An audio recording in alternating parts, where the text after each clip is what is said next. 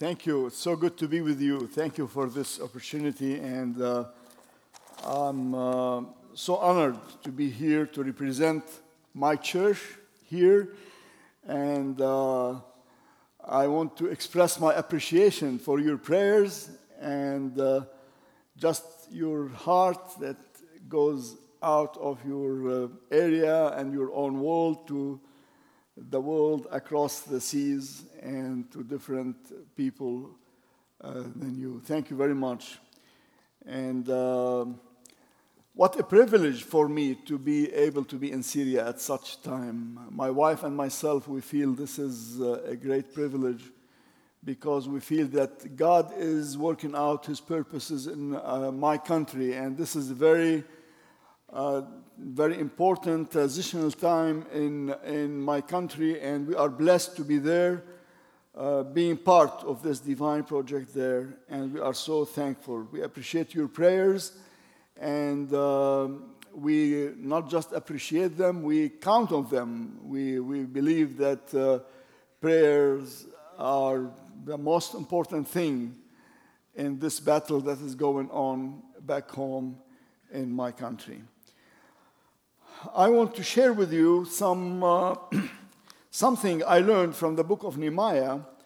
I would guess that most of us know who Nehemiah was and what was the challenge before him. Nehemiah was at a time when Jerusalem was under the occupation, and he was one of the people who were captives in a foreign land, and he held a high esteemed position with the king of the land. He was the cupbearer of the king, and I'm sure that he was trusted and was taken good care of by the king himself. One day, his relatives came from Jerusalem, and he was asking about the Jews who were there, and Nehemiah heard the terrible news, and he was moved emotionally and mentally and in every way. He wept, he cried, he mourned, he fasted, he prayed. And through this time of mourning and prayer and fasting, the Lord gave him a vision and a mission to go back and to rebuild the walls and put the gates in place. I think this challenge is very personal to every one of us. In many stages in our lives, we need to go back and rebuild the walls and fix the gates. We need to rebuild the walls of our spiritual life, personally, family life, ministry-wise. We need to have this vision from the Lord. And I don't know about your personal situation, but definitely back home, I can feel that my people and my country in the same situation that Jerusalem was at that time, in great evil and disgrace. It's a very dark period in my country. We face this threatening news every day and killing everywhere, and just the dismantling of the country. Just imagine that we cannot see that the country is coming back the way it was and it used to be before. Every day we hear terrible news. I want to show this picture of this young family. The lady is a lady in our church, and just after giving birth to her second baby in 2 weeks, her husband was killed just in a random shelling in the middle of the old city in Damascus, and left her struggling with two kids and just facing life on her own. It's so painful and so horrible. It's real great evil and disgrace. Another lady in the church, her daughter was 11 years old. She was out with her. She was practicing basketball, and right there, a bomb fell on the girl and just killed that girl, 11 years old. And what's so painful that the girl was in the church and actually was at a stage memorizing the Psalm 91, and that was really devastating for us, for her Sunday school teachers, for the family. It's very, very dark and very painful. We brought in children and we asked them to draw their emotional experience through the crises and their hopes. And it's so sad to see children drawing their own schools. They write the name of the school with airplane jets and missiles hitting the school, because this is part of their own experience. And one particular child really broke my heart. He just drew an adult and a child holding hands, and he just wrote on top, "I wish my dad comes back. I wish my dad comes back." All what he can wish for is to hold the hand of his dad again in this lifetime. It's so painful. It's great evil and deep evil. Nehemiah went back to rebuild the walls, and that was a very challenging task. It will never happen without resistance and pain and paying a heavy price. But we want to learn from Nehemiah through the stages of building the wall. It's not a sermon of 7 points. It's just 1 point, rebuilding the walls, but 7 stages that Nehemiah faced, and we want to learn from him.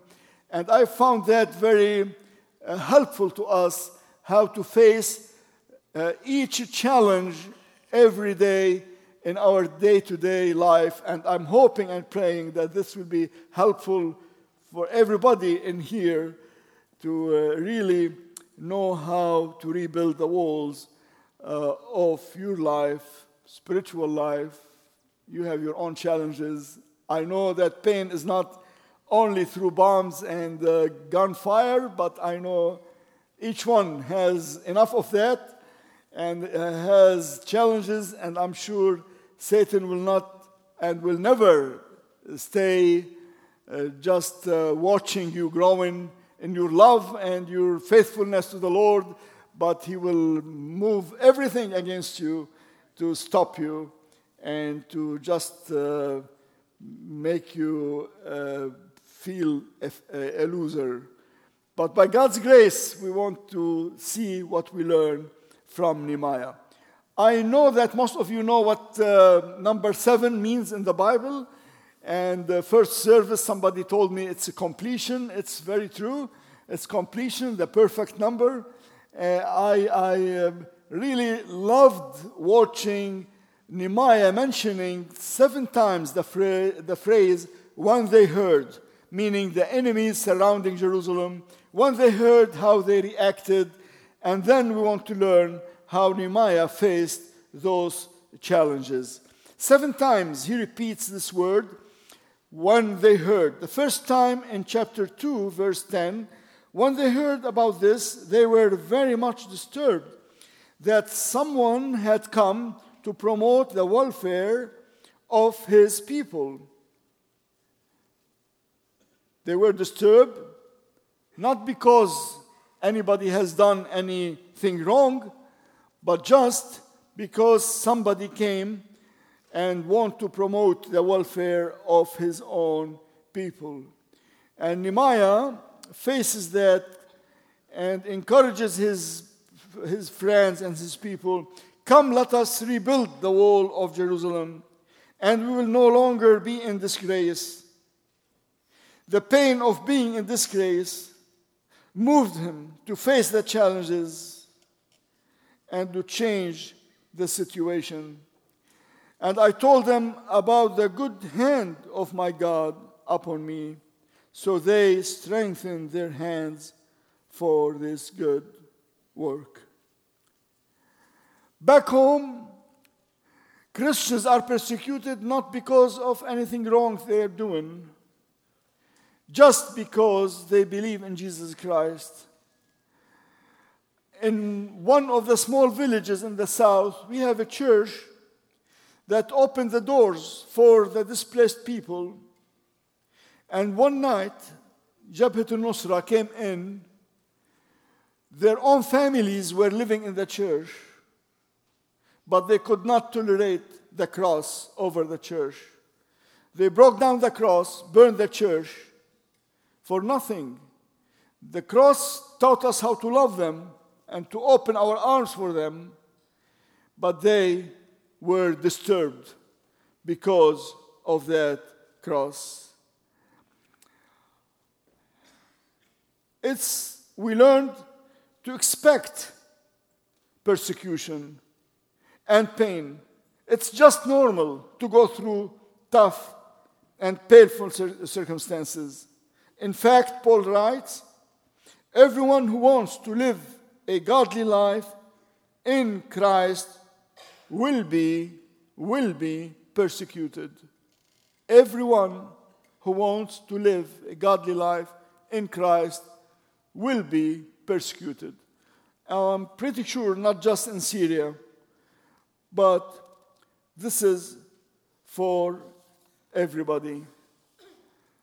The second time he mentions when they heard, in same chapter, verse 19, when they heard about it, they mocked and ridiculed us. Are you rebelling against the king? And Nehemiah answers, the God of heaven will give us success. We, his servants, will start rebuilding. They mocked and ridiculed and started false accusations. The amazing thing that Nehemiah never bothered to justify himself or to answer back. He was so consumed by the task before him to the degree that he never answered them or justified himself. He just trusted in the Lord. The Lord of heaven will give us success. Our responsibility is to start the rebuilding. Nehemiah trusted in the sovereignty and goodness of God. He trusted that whatever comes his way, it is under this promise. We know that all things work together for good for those who love God, who are called according to his promises. He trusted the same vision that John saw in Revelation 4, that the one who is sitting on the real throne over all authorities and powers is the Lord Jesus Christ himself. He trusted that Jesus is Lord.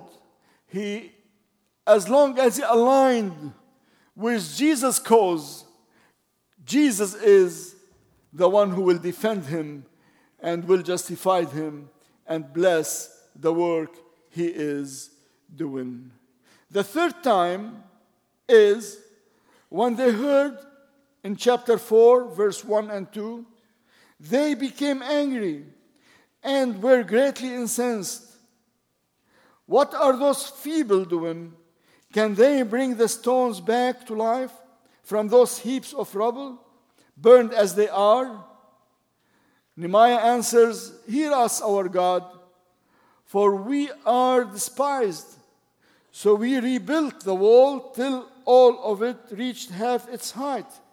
For the people worked with all their heart. The task is too big for us as a small minority back home. The divine task is too big for any human being. It needs the divine power and the divine Holy Spirit. Sure, we cannot rebuild on our own power. Can the dry bones live again? Can Saul the terrorist become Paul the apostle? Can you imagine? Can this happen? Of course, by our own power, it's impossible. But trusting God's grace and power, nothing is impossible with God. A couple, he is a lawyer and she is a doctor, medical doctor. They both come from non-Christian background. They, through the crisis, they saw what those Islamists are doing. They were shocked. They decided to research the God of the Bible and the God of Islam.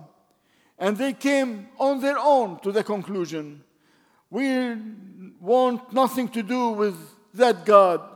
We want the God of Jesus Christ. We want the God of love. The God of forgiving and forgiving.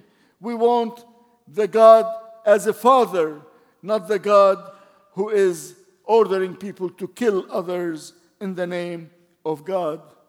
She comes to me every Saturday with her twin boys, 14 years old, and they are on fire for the Lord. They read the Bible. Their knowledge of the Bible is better than many of our church members, and they have their questions written down, and they want to come, and one by one, they ask their questions and just study the Bible. We praise God that we see the Lord is really doing miracles. One young man spent 10 years of his life just trying to discredit Christianity. He used his Facebook page, he used all the blogs on the internet, he used every way possible to discredit Christianity and to find faults in the Bible. One day, he was just walking in his town with the bombs, the smoke of bombs exploding over his head. He looked up and he told me, I saw this white figure, Jesus Christ, and I knelt down in the middle of the street and I told him, I believe in you. I give my life to Jesus Christ. And all what he has learned from the Bible became the source of power now for him. And he is using his knowledge to bring the gospel to many of his friends from non-Christian backgrounds. The Lord is really doing miracles. We believe before the Lord sent his disciples into the Great Commission, he said, all authority has been given to me on earth and in heaven. Supported and backed up by this authority, then go and make disciples. This is our hope. It's not because we are powerful, we have political power or military power or whatever, but because we trust in the power and sovereignty of Jesus Christ. Many people left the country. Our church members, many of them left the country. But still, the Lord is filling up the church with the new people coming to know the Lord Jesus Christ. Just in our church, through the crisis, we baptized 100 people. And we are very strict in baptism. I mean, we take them through classes and we test them and we make sure that they really know what they're doing. And in every church across the country, the Lord is saving people. Many saying, we thank God that we lost everything. We lost our home, we lost our business, we lost everything. Because this was the only way that we come to know Jesus Christ, our real treasure and our real Savior. We never knew what the Bible says, but now we love those promises of the Bible, and we really treasure the salvation that we are experiencing.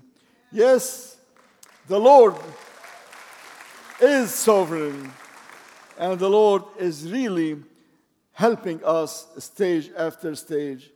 Stage number 4, I'm watching the clock very carefully. When they heard that the repairs to Jerusalem's walls had gone ahead, they were very angry. They all plotted together to come and fight us and stir up trouble against us. And the painful thing is what Judas said, the strength of the laborers is given out, and there is so much rubble that we cannot rebuild the wall. Sometimes we are not superheroes. We feel so depressed. We feel like a thick, dark cloud over our hearts and our emotions. It's very tough when you feel the need to comfort and encourage people every day in such situations. In 1 week, I had to go be part of a funeral of one lady. A missile went into her apartment and killed her. And the same week, I had to visit a family who lost their young boy in fighting. Same week, a young girl, a little girl, 8 years old, a bomb fell on her school, and she lost her both feet. And I have to stand with those devastated parents and try to comfort them. This is beyond our ability. This is something we really suffer from. We feel that what Paul has written in 2 Corinthians is very true in our experience. We are hard-pressed on every side, but not crushed, perplexed, but not in despair, persecuted, but not abandoned, struck down, but not destroyed. We thank God, although we cannot answer all the questions, we are perplexed sometimes. No satisfying answers, straightforward, but at the same time, we feel the hand of the Lord is with us, encouraging and empowering us. I will never forget in my life a sweet lady in the church, lost her 24 years old. At the same time, her husband was missing, and she was completely devastated. She refused even to be comforted. For 2 months, she never picked up her phone, or she never opened the door of her apartment. But after that, we were able to visit with her. My wife and myself, we were sitting with her. She was crying, and she said, "My heart is broken. I wish I was able to be next to my son when he was killed, or at least I wish I had the chance to mourn him and to bury his body. I don't know where he is buried." And her husband is missing. She knows nothing about him. She said, "I am completely broken and devastated. But Pastor, at the same time, I feel the power of the presence of the Lord like never before in my life." How those two feelings come together in my heart. On one side, I am deeply hurt and saddened. On the other side, I feel the power of the Lord in me. I really told her, this is the first time I see this promise in the epistle of Peter become true in front of my eyes. When you are insulted and persecuted for the sake of Christ, the Spirit of glory and God dwells upon you. This is what she was going through, and this has been our experience back home. Deep pain on one side and great glory on the other side. We feel that the Lord is with us in the midst of the fire, in the midst of the real burning fire, and we thank the Lord for that.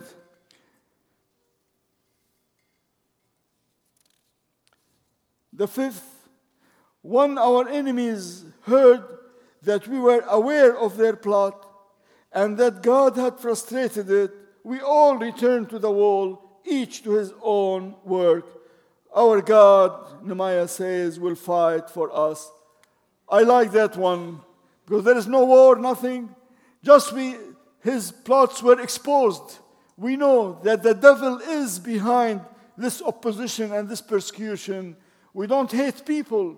We really, our battle is spiritual battle with the spiritual powers, not with people. And we won't let him win over us by making us hating people or pulling us towards desire of revenge or anything like that. But we want to walk after our Lord and Savior, Jesus Christ. We are closer to the completion of the victory. The sixth time, when they heard that I had rebuilt the wall and not a gap was left in it, they said, "Come, let us meet together." And this is one of the very subtle strategies of the enemy. When he fails in confrontation face to face, he goes from the back door for compromise. And if he can win the battle of compromise, he will really just defeat you completely. No compromise.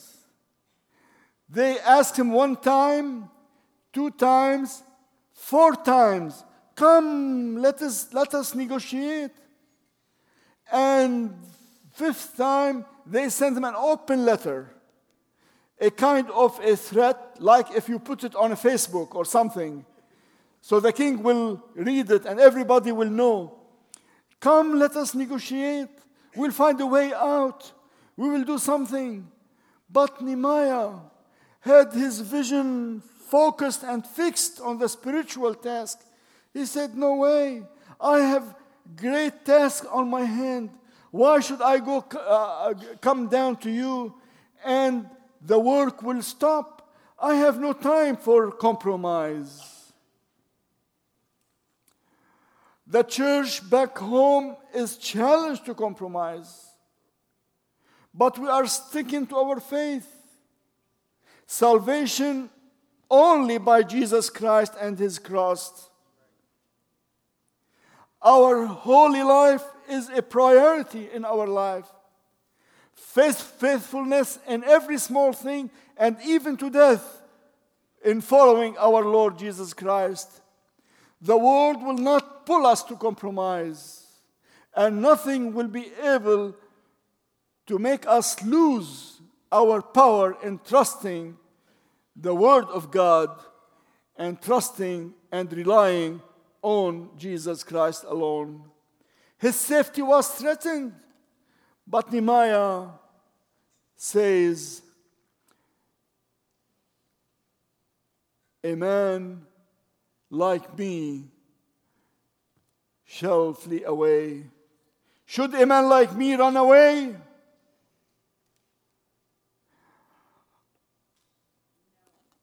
A man who experienced the good hand of the living Lord will never run away. A man who experienced the sovereignty of God, even over the king, he will never run away. A man who experienced the saving power of the Lord Jesus Christ will never run away. Our pastor in one of the cities was threatened by name by Jabhat al-Nusra. And they told him, "We know that you are evangelizing everybody and we'll come and get you." He has 3 children. He called me and said, "I don't know what to do." I told him, "Please, we don't want to at all to risk your life and the life of your family." He went and took with his wife 1 week praying and fasting, called me back and said, "We will never run away. We will stay here and save, and we will serve our community here." Praise the Lord. A young man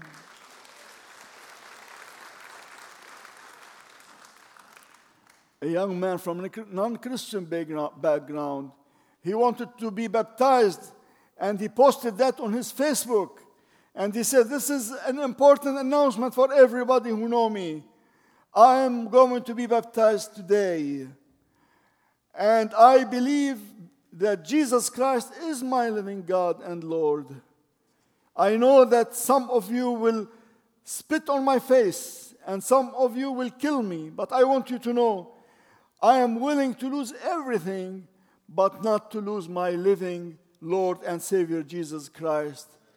And even if you do so, I will still love you because Christ taught me so.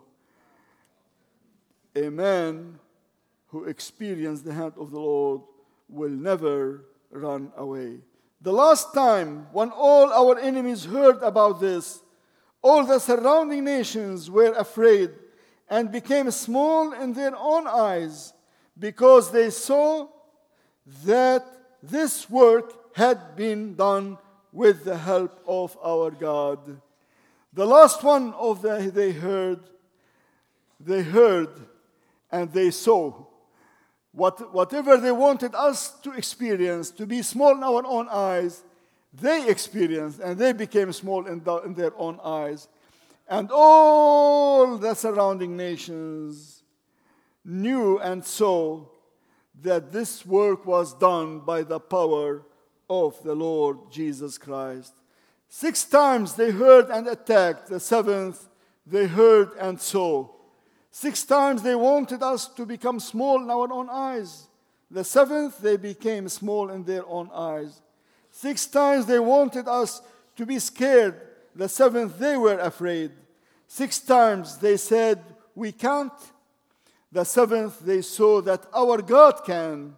He helped us to complete the wall. Hallelujah.